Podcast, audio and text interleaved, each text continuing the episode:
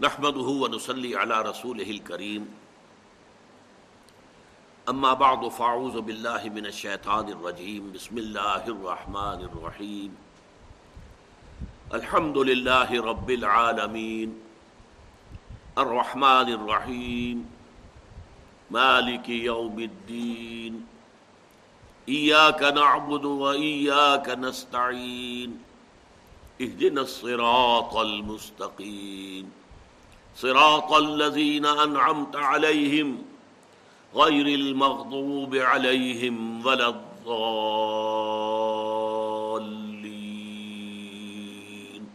آمين.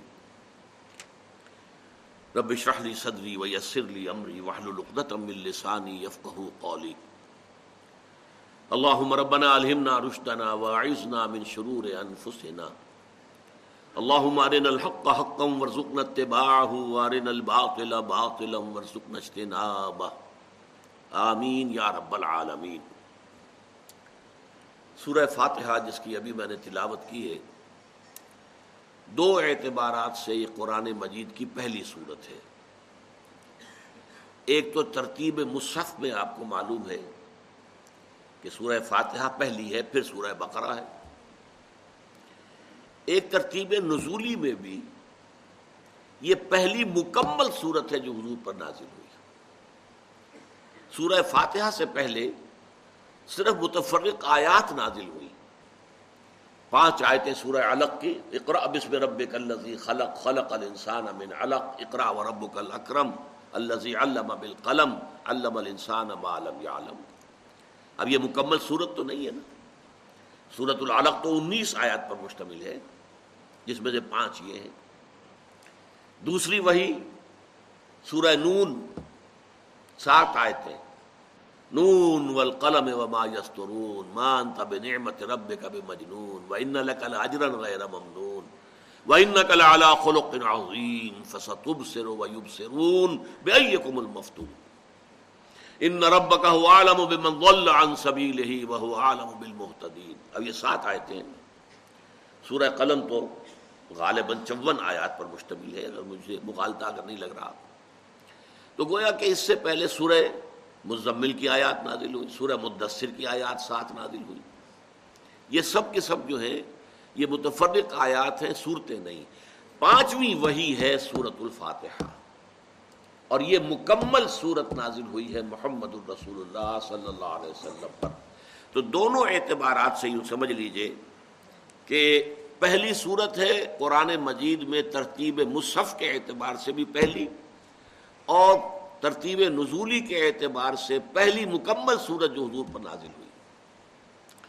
عربوں کا ایک خاص ذوق ہے اور اس ذوق کے مطابق صورت الفاتحہ کے معاملہ بھی ہوا ہے۔ جو چیز انہیں بہت پسند ہوتی ہے اس کے لیے نام بہت سے رکھ دیتے ہیں۔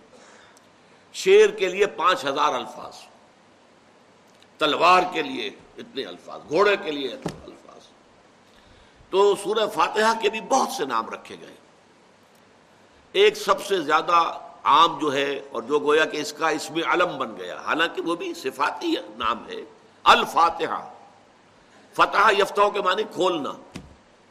دی اوپننگ سورہ آف دی قرآن۔ اوپننگ سورہ، یہ انگریزی کے حوالے سے فتح فتح کے معنی میں اوپن کرنا، کھول دینا۔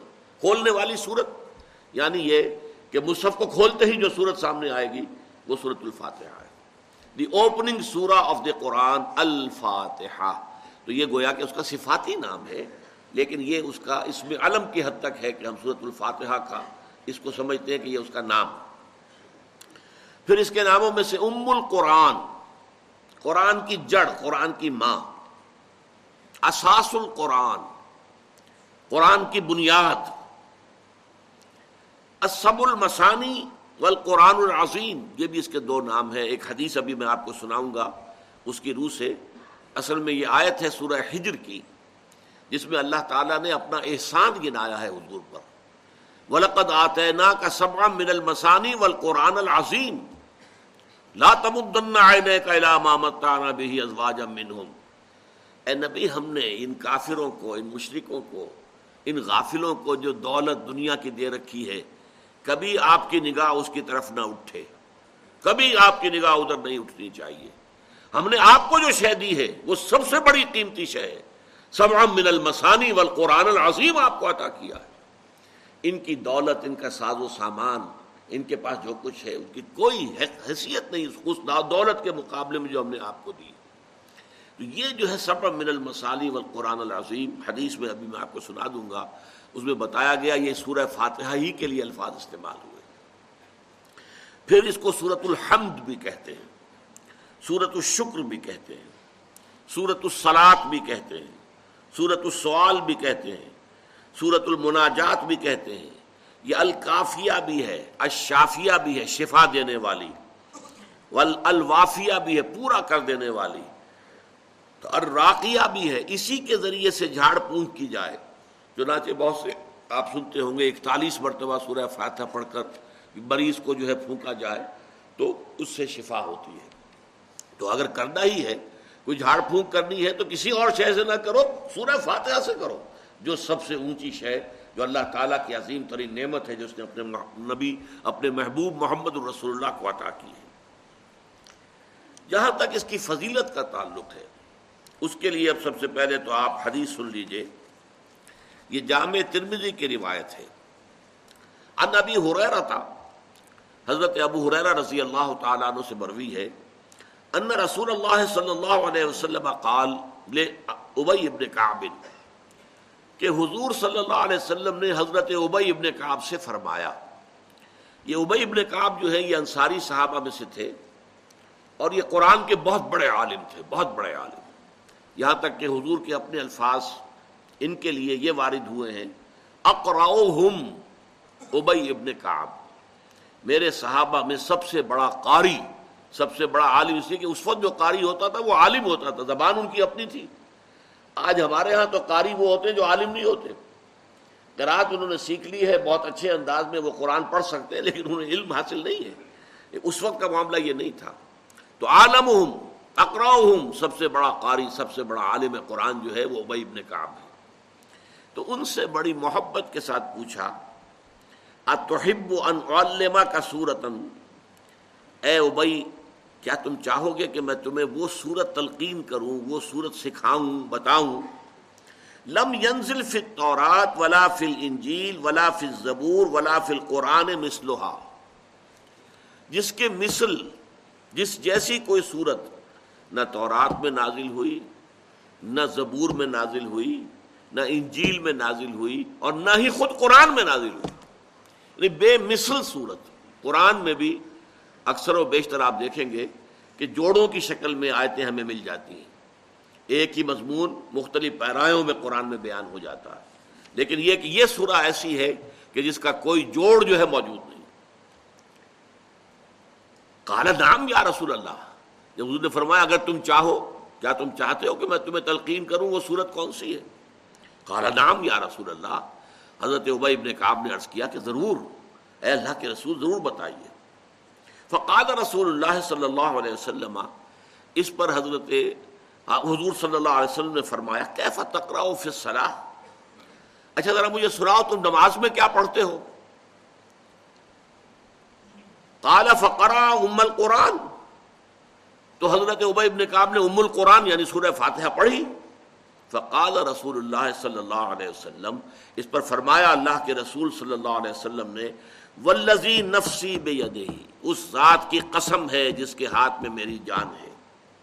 ما انزلت فی التورات ولا فی الانجیل ولا فی الزبور ولا فی القرآن مثلها اس سورہ فاتحہ جیسی کوئی صورت نہ قرآن میں نازل ہوئی ہے، نہ زبور میں، نہ انجیل میں، نہ تورات میں۔ وَإِنَّهَا سَبْعٌ مِّنَ الْمَسَانِي اور یہی ہے وہ سبع مسانی جس کا سورہ ہجر میں تذکرہ کیا گیا، وَلَقَدْ آتَيْنَا کا سبع من المسانی یہ وہ سات آیات ہیں جو بار بار پڑھی جاتی ہیں۔ اب آپ معلوم ہے، آپ فجر کی نماز پڑھتے چار مرتبہ آپ نے سورہ فاتحہ پڑھی۔ زہر کی نماز پڑھتے ہیں، تو آپ نے دس مرتبہ یا بارہ مرتبہ سورہ فاتحہ پڑھی۔ پڑھی کہ نہیں پڑھی؟ اسی طریقے سے رات کی عشاء کی نماز پڑھتے سورہ فاتحہ بار بار دہرائی جانے والی۔ سب ان سات ایسی آیتیں جو بار بار دہرائی جاتی ہیں۔ اور وہ قرآن العظیم، اور یہ خود اپنی جگہ پر قرآن عظیم ہے، اپنی جگہ پر۔ اس کا رتبہ کیا ہے؟ یہ قرآن عظیم، بہت بڑا قرآن یہ ہے۔ الزی اوتی تو یہ وہ قرآن عظیم ہے جو اللہ تعالی کی طرف سے مجھے عطا کیا گیا ہے۔ حضرت انس سے رضی اللہ تعالیٰ عنہ، یہ حاکم کے اندر روایت موجود ہے۔ کہ یہ افضل القرآن ہے۔ قرآن مجید کی سب سے فضیلت والی صورت۔ اور مسرت ان عبداللہ ابن عباس رضی اللہ تعالیٰ عنہ یہ الفاظ آئے ہیں کہ یہ دو تہائی قرآن کے مساوی ہے بہرحال یہ اس کی فضیلت کے لیے کچھ میں نے حوالے آپ کو دے دیے۔ اب آئیے چوتھی بات۔ یہ نماز کا جزو لازم ہے۔ اصل نماز یہی ہے۔ یہ تو بعد میں میں آپ کو ایک حدیث قدسی سناؤں گا انشاءاللہ، اگلا جو درس ہوگا، اس کے حوالے سے بہت سی باتیں واضح ہوں گی۔ اس وقت یہ ہے کہ اصل نماز یہی ہے، یہ سورہ فاتحہ۔ چنانچہ میں آپ کو حدیث سنا رہا ہوں، جو صحیح بخاری میں بھی ہے، صحیح مسلم میں بھی ہے، جامع ترمزی میں بھی ہے، سنن ابی داود میں بھی ہے، سنن نسائی میں بھی ہے، اور بہت سی کتابیں موجود ہیں۔ اور یہ ان عبادت ابن سامت رضی اللہ تعالیٰ عنہ، حضرت عبادہ ابن سامت سے ہے۔ مرفوعا کہ حضور نے فرمایا، لا صلاة لمن لم یقرا بفاتحة الكتاب۔ اس شخص کی کوئی نماز نہیں ہے جس نے کہ سورہ فاتحہ کی تلاوت نہیں کی۔ اب اس سے ہمارے ہاں ایک بڑا اختلاف پیدا ہوا، وہ نوٹ کر لیجیے۔ ایک رائے یہ ہے، آپ اگر علیحدہ نماز پڑھ رہے ہیں تو ظاہر بات ہے کہ آپ کو ہر رکعت میں خود پڑھنی ہی پڑھنی ہے سورہ فاتحہ۔ جب باجماعت پڑھ رہے ہیں اب کیا شکل ہو؟ امام پڑھ رہا ہے سورہ فاتحہ، تو کیا مقتدی کو بھی پڑھنی چاہیے؟ اس حدیث میں جو الفاظ کی شدت ہے، اس کی بنا پر رجحان یہ ہوتا ہے کہ یقیناً اس صورت میں ہر شخص کو لا ملم یقراب فاتح کتاب جس نے کہ فاتحہ کی تلاوت نہیں کی قرآت نہیں کی، اس کی کوئی نماز ہی نہیں۔ تو یہ موقف ہے امام شافعی کا۔ یہی مسلک ہے ہمارے اہل حدیث بھائیوں کا کہ آپ چاہے اکیلے نماز پڑھ رہے ہو، چاہے امام کے پیچھے پڑھ رہے ہو۔ اور چاہے امام جو ہے وہ جہری رکت پڑھا رہا ہے اور چاہے سری رکت پڑھا رہا ہے۔ خاموشی والی رکت سورہ آپ کو معلوم ہے کہ نماز جو ظہر اور اثر کی ہے تو چاروں رکتیں جو ہے وہ سری ہیں۔ مغرب کے اندر آ کر دو جہری ہیں، ایک سری ہے۔ عشاء میں آ کر دو جہری ہیں، دو سری ہیں۔ سورہ اور نماز فجر کے اندر دونوں جو ہیں وہ جہری ہیں۔ تو چاہے جہری ہو، چاہے سری ہو، آپ کو بھی لازمن جو مقتدی ہے اسے بھی سورہ فاتحہ پڑھنی ہوگی۔ اب اس کے لیے انہوں نے یہ طریقہ جو ہے تلقین کیا ہے کہ امام تیزی سے نہ پڑھے، رک رک کر پڑھے۔ الحمد رب العالمین۔ اس کے بعد اتنا وقفہ دے دے کہ جو مقتدی ہے وہ بھی کہہ لیں اپنے دل میں یا پڑھ لیں۔ الحمد رب العالمین۔ الرحمن الرحیم۔ تو یہ رک رک کر پڑھنا خاص طور پر اگر آپ کو موقع ہوا ہو کسی اہل حدیث امام کی امامت میں نماز ادا کرنے کا، تو آپ دیکھیں گے کہ بڑا فرق ہے۔ ہمارے جو حنفی امام الحمد للہ رب العالمین، الرحمن الرحیم، مالک یوم الدین نستعین۔ چار سور آیتیں جو ہیں، وہ بھی ایک سانس میں پڑھ جائیں گے۔ لیکن یہ کہ عام طور پر جو اہل حدیث حضرات ہیں، وہ رک رک کر ٹھہر ٹھہر کر پڑھتے ہیں، ترتیل کے انداز میں پڑھتے ہیں۔ یا پھر دوسری شکل انہوں نے ایک اور کی ہے۔ یہ آپ سعودی عرب میں جب کبھی نماز پڑھیں گے اور آپ پڑھی ہو آپ نے، تو وہاں آپ دیکھیں گے کہ امام جو ہے، وہ سورہ فاتح پڑھنے کے بعد کوئی ایک منٹ جو ہے خاموش رہتا ہے۔ تاکہ آپ اب جو مختدی ہیں، وہ اس وقفے میں، وہ اب سورہ فاتحہ پڑھ لیں۔ پھر وہ قرات کرے گا، کوئی اور آیات اس نے شامل کرنی ہے تو بعد میں شروع کرے گا، درمیان میں وقفہ ہوگا لیکن ایک مسلک یہ ہے، اور یہ مسلک جو ہے، یہ در حقیقت قرآن مجید کی ایک آیت کے اوپر مبنی ہے۔ سورہ عارف آراف کے آخر میں فرمایا گیا ویزا قریل قرآن و فستم لہو و جب قرآن پڑھا جا رہا ہو، تو توجہ سے اسے سنو، خود خاموش رہو۔ اب یہ قرآن مجید کی آیت ہے۔ اس کے بنا پر ایک رائے یہ ہے کہ آپ امام کے پیچھے سورہ فاتحہ نہیں پڑھیں گے۔ پڑھا جا رہا ہے، سنو اس کو۔ خود خاموش رہو۔ اور اس کے لیے وہ دلیل دیتے ہیں کہ یہ شکل ایک وفد کی سی ہے۔ جیسے کسی بڑی شخصیت کے پاس اگر آپ کا کوئی وفد جاتا ہے، آٹھ دس افراد ہیں، ان میں اسپوکس مین ایک ہوتا ہے، وہ بات کرتا ہے، باقی سب لوگ موجود رہتے ہیں، سنتے ہیں۔ اسی طریقے سے امام جو ہے وہ گویا کہ آپ کا نمائندہ ہے اور وہ پڑھ رہا ہے الحمد للہ رب العالمین، الرحمن الرحیم، مالک یوم الدین۔ تو امام کی قرآت ہی آپ کی بھی قرآت ہو گئی۔ گویا کہ اس آیت سے، اس حدیث سے اختلاف نہیں ہے۔ اس کی تعبیر سے اختلاف ہے کہ امام کا قرآت کر لینا در حقیقت مقتدیوں کی طرف سے بھی قرآت ہے۔ اس میں جو حنفی مسلک ہے وہ بہت سخت ہے۔ اور وہ یہ ہے کہ چاہے سری نماز ہو اور چاہے جہری ہو، ہر کسی بھی حالت میں مقتدی جو ہے وہ سورہ فاتحہ نہیں پڑھے گا۔ اب اس میں ذرا سا سوال پیدا ہوتا ہے۔ کہ جہری رکت میں تو اس آیت کا اطلاق ہو جائے گا کہ وحضا قوری القرآن فسطم ون سے تو سری میں تو اس اس آیت کا اطلاق نہیں ہوتا۔ بہرحال یہ مسلک ہے۔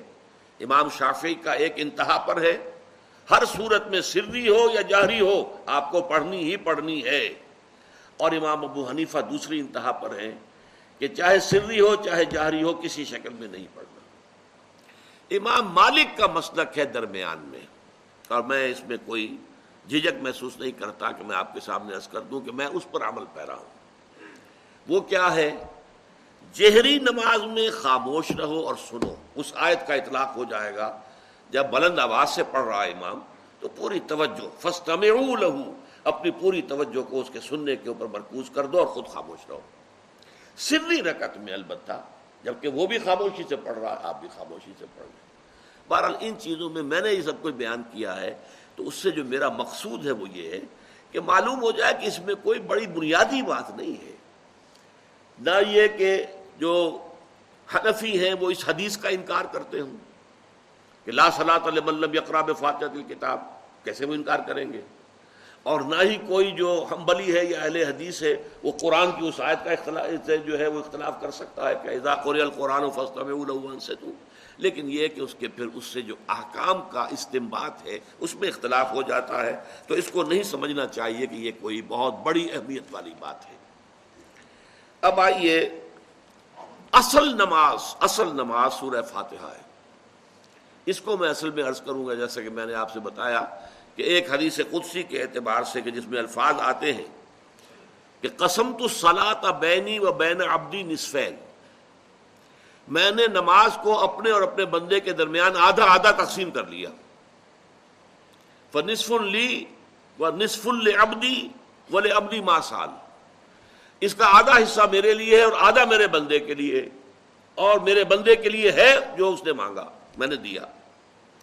تفصیل سے گفتگو ہوگی اس حدیث پر انشاءاللہ۔ یہ مسلم شریف کی روایت ہے، حضرت ابو حریرہ رضی اللہ تعالیٰ عنہ سے۔ ان الفاظ کے بعد پھر ساری شرح بیان کی گئی ہے سورہ فاتحہ کی۔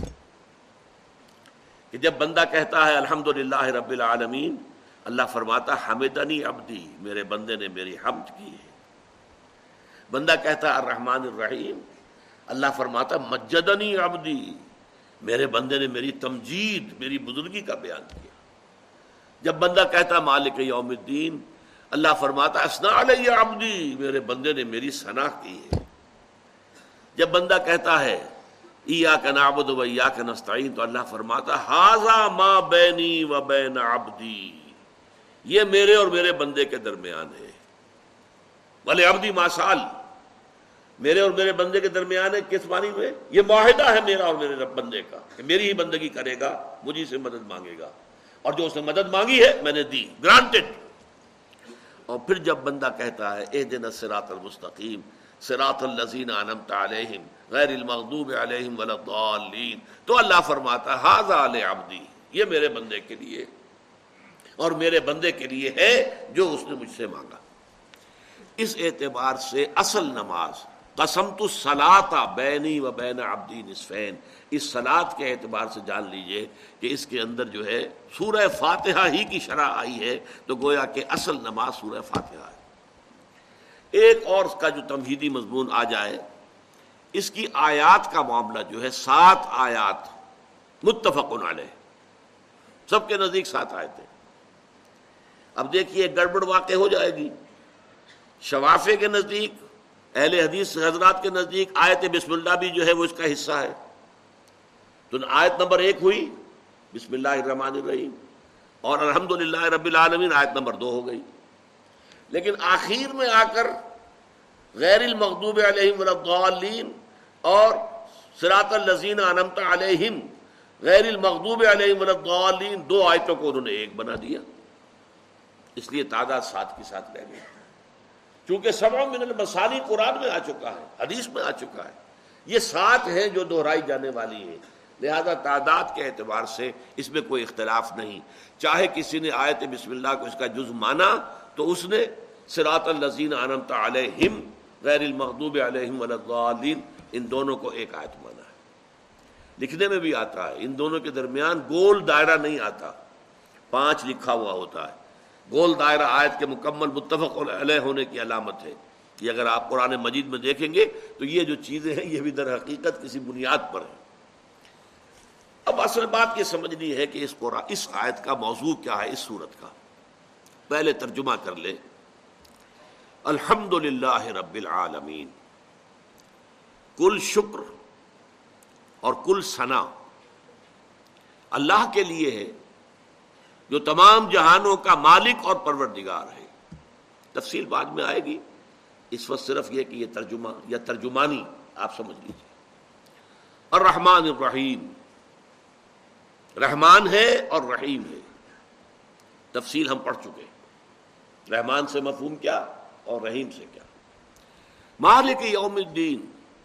جزا و سزا کے دن کا مختار مطلق وہی فیصلہ کرے گا۔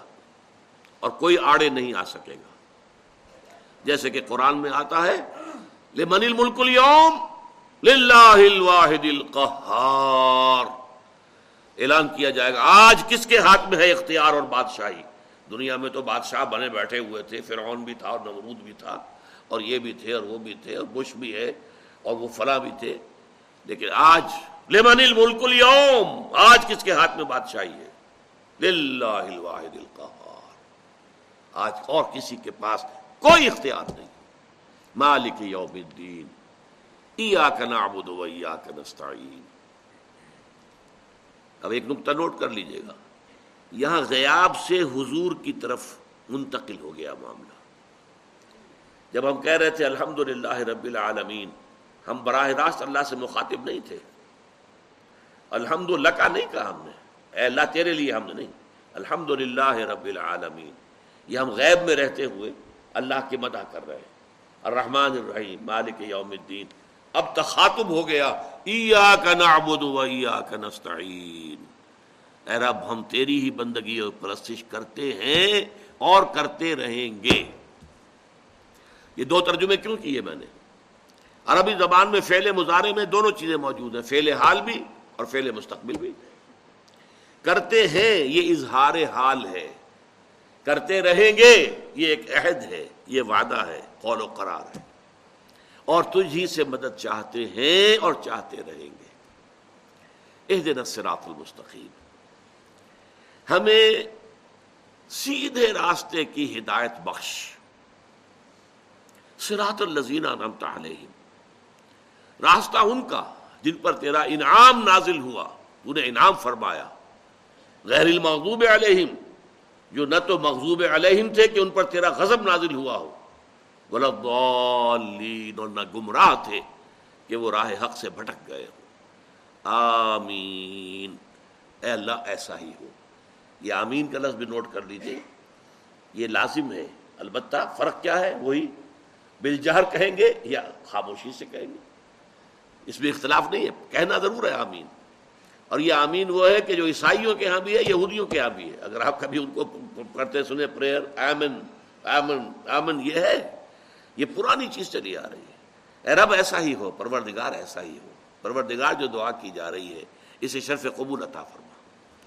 اب اصل میں سوال ہے، یہ ہے فلسفیانہ سوال۔ اصل میں اس سورہ مبارکہ کا مقام کیا ہے قرآن مجید میں؟ اسے اساس القرآن کہا گیا، ام القرآن کہا گیا، یہ کیوں؟ دیکھیے، سورہ لقمان کے دوسرے رکو کے درس کو ذہن میں لے آئیے، جو حضرات بھی اس میں شریک رہے ہیں۔ ایک مضمون جو بڑی وضاحت سے میں نے اس وقت بیان کیا تھا، وہ کیا تھا؟ انسان، بحثیت انسان، اگر اس کی فطرت کج نہ ہو جائے، مسخ نہ ہو جائے پرورٹڈ نیچر نہ ہو، فطرت سلیمہ اور اس کے ساتھ ہی عقل سلیم ہو، عقل سیدھی راستے کے اوپر چلنے والی ہو۔ تو بعض حقائق کائنات کے ایسے ہیں کہ جن تک وہ از خود پہنچ جاتا۔ ہے حضرت لقمان نہ نبی تھے، نہ کسی نبی کے پیرو تھے ہاں فطرت سلیمہ اور عقل سلیم سے اللہ تعالیٰ نے انہیں نوازا تھا، جس کے نتیجے میں انہیں حکمت حاصل ہو گئی۔ لقمان الحکمت انشکر للہ ہم نے لقمان کو حکمت عطا کی کہ شکر کر اللہ۔ کا لیکن یہ شخص جو ہے، جو یہاں تک تو پہنچ گیا، یہاں تک بھی پہنچ گیا سورہ لقمان میں ہم نے دیکھا۔ یا بولیا انہا، ان تک مسخال حبت من خردر فتکن فی سخرت او فی السماوات او فی الارض یات بہ اللہ۔ ان اللہ لطیف الخبیر اے میرے بچے، نیکی یا بدی، چاہے رائی کے دانے کے ہم وزن ہو اور چاہے وہ کسی چٹان میں ہو زمین کے پیٹ میں ہو یا خلاؤں اور فضاؤں میں ہو، اللہ اسے لے آئے گا۔ اللہ باریک بین ہے اور باخبر ہے۔ تو فطرت انسانی اور عقل انسانی کے نتیجے میں دو چیزوں تک تو انسان، فطرت سلیمہ رکھنے والا انسان، عقل سلیم کی دولت سے مالا مال انسان خود پہنچ جائے گا، اللہ کو پہچان لے گا اور جزائے اعمال کے نیکی اور بدی کی جزا ضرور ہوگی، ان دو چیزوں کو پہچان لے گا۔ ان دونوں کے نتیجے میں، یہ بھی میں عرض کر چکا ہوں، شکر کا نتیجہ کیا نکلتا ہے؟ اگر آپ کے ساتھ کسی نے کوئی بھلائی کی، تو آپ اس کے ساتھ بھلائی کریں گے کہ نہیں؟ حل جزا الحسان الحسان ہاں فطرت آپ کی کج ہو چکی ہے تو بات دوسری ہے۔ لیکن یہ کہ اگر آپ کی فطرت سالم ہے، سلیم ہے صحت مند ہے، تو اگر کسی نے آپ کے ساتھ بھلائی کی ہے تو آپ بھی چاہیں گے اس کے ساتھ بھلائی کریں۔ تو کوئی بدلا دیں اسے۔ اور اگر وہ ہستی اتنی بلند ہے کہ آپ اس کو کوئی بدلا دے ہی نہیں سکتے۔ والدین کے بارے میں تو آپ کو معلوم ہے کہ آپ نے بڑھاپے میں ان کی خدمت کر لی اور اچھی طرح کر لی، حق ادا کر دیا۔ تو کسی درجے میں انہوں نے جو پال پوس کر تم پر احسان کیا تھا، کسی درجے میں اس احسان کا بدلہ ہو گیا۔ لیکن وہ اللہ، وہ بلند و بالا اور وہ اللہ سے پہلے، جن لوگوں نے یہ سمجھا کہ سورج ہے در حقیقت ہمارا پروردگار اسی کی گرمی سے ہماری فصلیں پکتی ہیں، اسی کی وجہ سے ہماری ہوائیں چلتی ہیں، بارشیں آتی ہیں۔ لہذا اب سورج کو اس کی خدمات کا آپ کیا عوض دیں گے؟ کو بدلہ دے سکتے ہیں؟ نہیں۔ لہذا ہاتھ جوڑ کر سر جھکا دیا، ڈنڈوت کر دی۔ بس۔ یہ جذبہ عبادت جو ہے، یہ جذبہ شکر کا نتیجہ ہے۔ جس ہستی نے آپ پر احسان کیا ہے، آپ اس کے احسان کا بدلہ کچھ اور نہیں دے سکتے۔ تو حمد کیجیے سنا کیجیے، ہاتھ جوڑیے، ڈنڈوت کیجیے، سجدہ کیجیے، یہ اس کا۔ لہذا اب اس کے بعد جو آئی آیت ایا کا نعبد و ایا کا نستعین۔ اللہ کو پہچان لیا۔ الحمد للہ رب العالمین، الرحمن الرحیم، مالک یوم الدین۔ اس کا منطقی نتیجہ ایا کا نعبد و ایا کا نستعین۔ اس سے آگے بات آئی مختے میں آپ پڑی ہے، سخن بسترانہ بات۔ یہاں تک تو انسان پہنچ گیا۔ اب عملی زندگی کے اندر کیا کرے، کیا نہ کرے۔ یہاں عقل انسانی اور فکر انسانی تھک ہار کر زمین پر گر کر، گھٹنے ٹیک کر اللہ سے دعا مانگنے پر مجبور ہے۔ اے اللہ، مجھے معلوم نہیں ہے۔ آپ کو معلوم ہے، انفرادی معاملات میں تو پھر بھی انسان کے اندر جو اللہ نے ایک روشنی رکھتی ہے الحمہ فجور و تقواہ انسان کو معلوم ہے نیکی کیا ہے، بدی کیا ہے۔ اگرچہ اس میں بھی انسان ٹھوکر کھا جاتا ہے۔ لیکن اجتماعی معاملات، انسانی زندگی کے اندر جو اجتماعی مسائل ہیں، ان کے حل کے ضمن میں انسان بالکل بے بس ہے، لاچار ہے۔ اور اس کے سوا کوئی اور چارہ کار اس کے پاس نہیں ہے کہ وہ اللہ تعالیٰ سے گھٹنے ٹیک کر دعا کرے۔ اے اللہ، سیدھا راستہ تو دکھا۔ دیکھیے، تین پرابلمز ایسے ہیں انسانی تمدن کے جن کا کوئی حل انسان نہیں کر سکتا۔ سب سے پہلا مسئلہ اور سب سے پرانا مسئلہ، ابدی مسئلہ ہمیشہ سے ہے، جب سے انسان ہے۔ عورت اور مرد کے حقوق و اختیارات میں کیا تقسیم ہونی چاہیے؟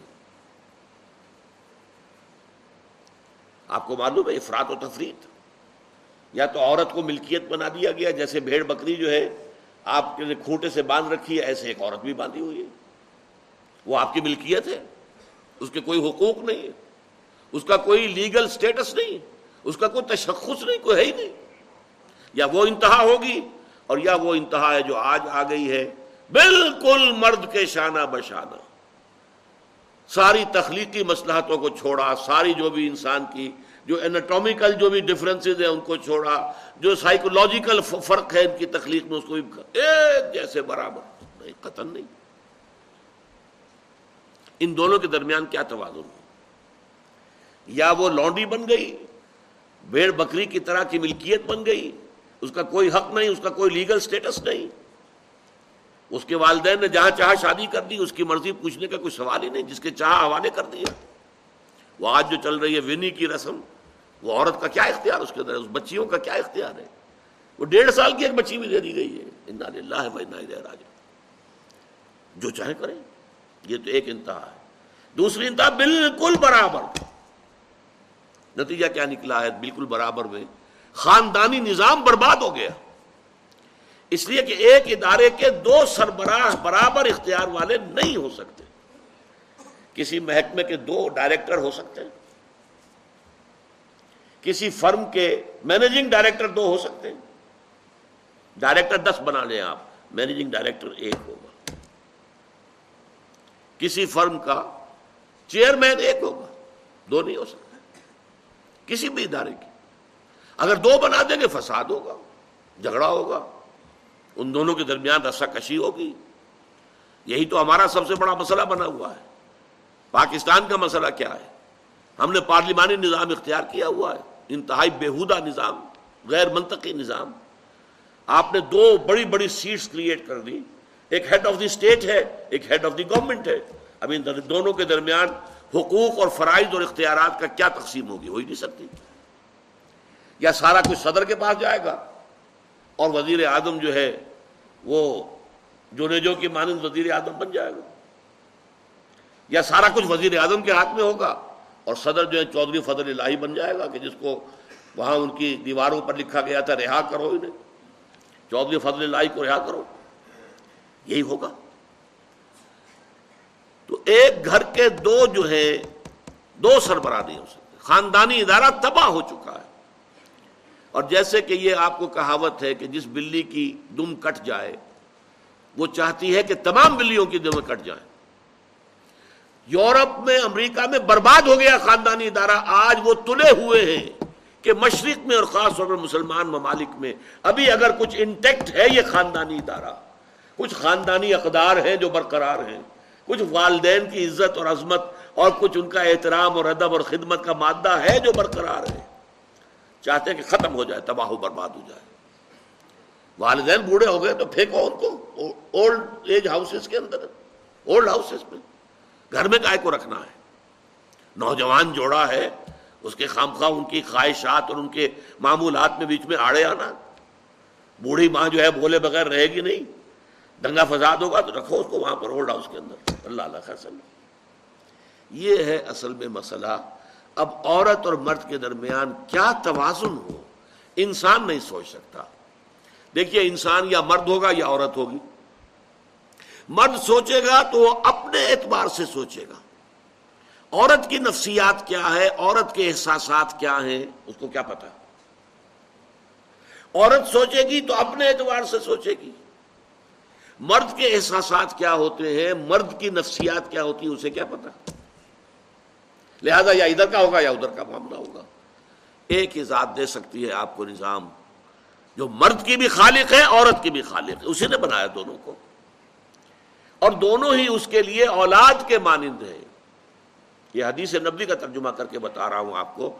حضور نے فرمایا، الخلق و عیال اللہ۔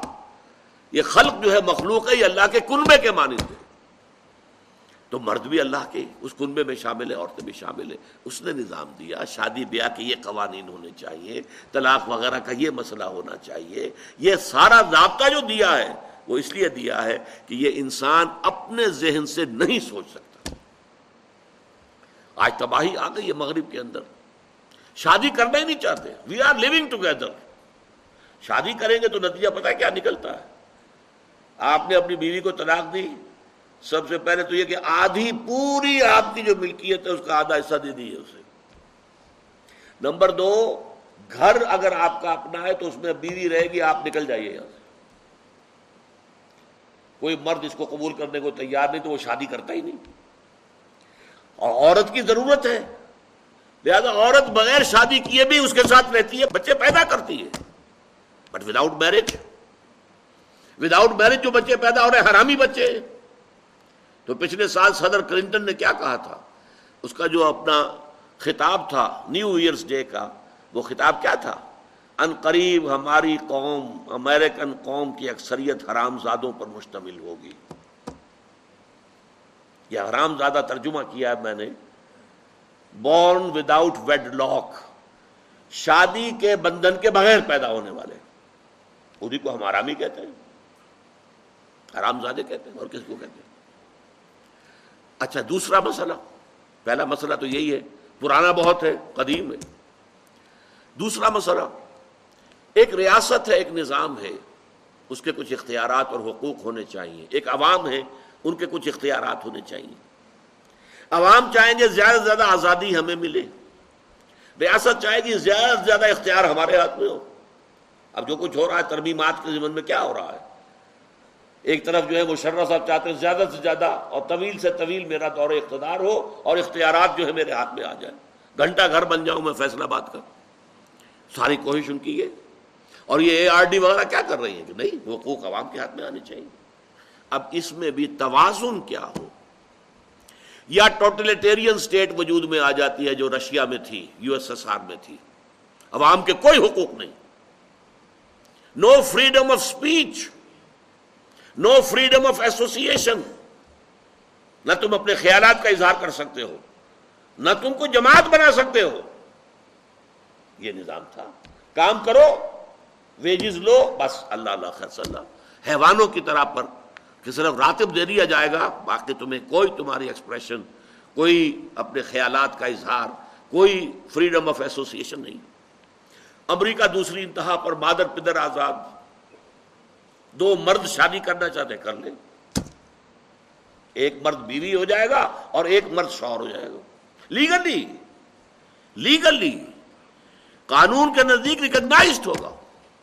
ایک آزادی کی وہ انتہا ہے۔ گیس ہومو سیکشولس وہ وہاں جلوس نکالتے ہیں، بڑے ٹھاٹ سے نعرے لگاتے ہوئے گزرتے ہیں۔ وہ ہنستے ہیں، آپ ہم لوگوں پر ہنستے ہیں کہ پاگل لوگ ہیں جو اس کو ہومو سیکشولیٹی کو بری شے سمجھتے ہیں۔ اور نیو یارک کا جو میئر ہے، وہ لیڈ کرتا ہے پروفیشن کیوں کرتا ہے؟ اسے اگلا بھی الیکشن لڑنا ہے، اور گیس کے ووٹس بہت ہیں۔ اس سے اندازہ کیجیے کہ کتنی پرسنٹیج وہاں گیس کی ہو چکی ہے۔ ہومو سیکشولس کی۔ یہاں تک کہ طے کر دیا گیا ہے۔ مذہبی میدان میں بھی گیز کو اجازت ہے۔ وہ پادری بن سکتے ہیں۔ گیز ہیں ہومو سیکشولز ہیں۔ فطرت کے خلاف کا یا وہ آزادی ہے تو کہاں ہے بیلنس انسانی ذہن کے لیے ناممکن ہے اس بیلنس کا تلاش کرنا۔ نمبر تین، سرمایہ اور محنت۔ پروڈکشن جو بھی ہوتی ہے دو چیزوں سے ہوگی۔ سرمایہ دار تھا، اس نے کارخانہ لگایا ہے، اتنے کروڑ روپے لگا دیے ہیں، یہ کیا ہے، وہ کیا ہے، یہ سرمایہ ہے۔ لیکن وہ کیا کر لے گا اکیلا؟ دس ہزار آدمی کام کر رہا ہے، لیبر ہے۔ اب جو کچھ بھی بن رہا ہے، جو پروڈکٹ بن رہا ہے، اور جو اس سے آمدنی ہو رہی ہے، اس میں دونوں کے حصہ ہے لیبر کا بھی حصہ ہے اور سرمایہ کا بھی حصہ ہے۔ لیکن منافع میں کتنا حصہ سرمایہ کا ہوگا، کتنا لیبر کا ہوگا، کون طے کرے گا؟ یا تو سرمایہ داری بن جائے گی؟ سب میں تو آپ کو دس روپے دے سکتا ہوں ڈیلی ویج منظور ہے تو کام کیجیے، ورنہ چاہیے دفاع ہو جائے اور بہت سے آپ کے بھائی موجود ہیں جو دس روپے پر کام کرنے کے لیے تیار ہو جائیں گے۔ ساری دولت سمٹ کر جا رہی ہے کارخانے دار کے ہاتھ میں۔ کیپیٹلزم جو کیپٹل ہے، جو سرمایہ ہے، اصل جو ہے دولت اسی کی طرف۔ روپے کو روپیہ کھینچتا ہے، پیسے کو پیسہ کھینچتا ہے۔ لہذا امریکہ میں آپ کو ایسے لوگ مل جائیں گے جنہیں اپنی دولت کا اندازہ نہیں ہے کہ کتنی دولت ان کے پاس ہے۔ بلینز آف ڈالر کا ایک ایک چیک لکھ سکتے ہیں۔ اور یہودی ہے وہ۔ دوسری طرف امریکہ میں آپ کو گھیٹوز مل جائیں گے، گھیٹوز۔ اور ایک ہی جزیرہ ہے مین ہیٹن وہ گیارہ میل لمبا ہے، چوڑائی کہیں دو تین میل ہے، کہیں ذرا زیادہ ہے۔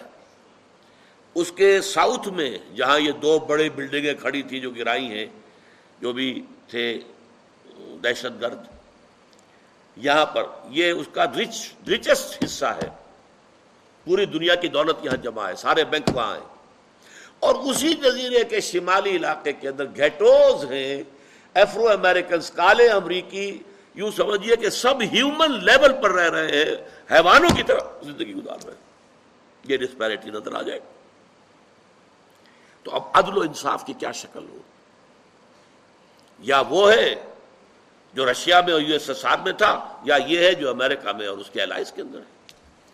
یہ ہے وہ مسئلہ جہاں انسان ہاتھ جوڑ کر گھٹنے ٹیک کر اللہ سے دعا کرنے پر مجبور ہے۔ اے اللہ، تو نے مجھے فطرت سلیمہ بخشی۔ اے اللہ تو نے مجھے عقل سلیم سے نوازا۔ اے اللہ میں نے تجھے پہچان لیا کہ کل شکر اور کل ثنا کا مستحق تو ہی ہے۔ اے اللہ میں نے تجھے پہچان لیا کہ تو تمام جہانوں کا پروردگار اور مالک ہے۔ اے اللہ میں نے تجھے پہچان لیا جزا و سزا کے دن کا مالک و مختار مطلق تو ہے۔ اے اللہ میں نے طے کر لیا ہے، تیری ہی بندگی کرتا ہوں اور کروں گا۔ اور تیری ہی، تو ہی سے مدد چاہتا رہوں گا۔ لیکن اے اللہ، میں مجبور ہوں۔ میری عقل جو ہے، میرا ساتھ نہیں دیتی۔ کروں کیا؟ چلوں کس راستے پر؟ کون سے راستے پر؟ یہ عملی حصہ ہے دین کا۔ وہ سارا تھا فکری، نظری، ایمانی حصہ۔ الحمد رب العالمین، الرحمن الرحیم، مالک یوم الدین۔ یہ کیا ہے؟ یہ ایمانی، فکری، نظریاتی حصہ ہے۔ عملی حصہ کیا؟ دن سراط المستقیم۔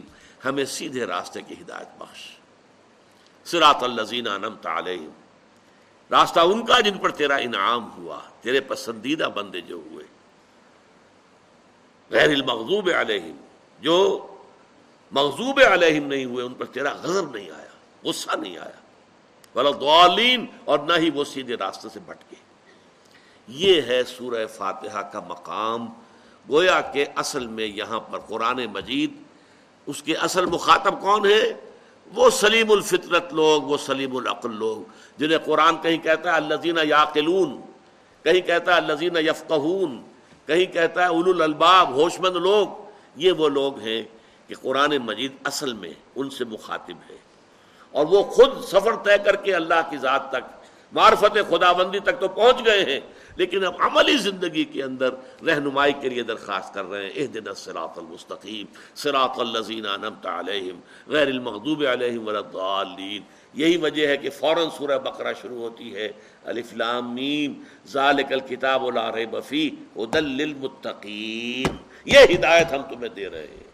یہ قرآن جواب ہے، اس دعا کا اے دن سرات المستقیم سرات الزین عنم علیہم، غیر المغضوب علیہم ولدالین آمین یا رب العالمین.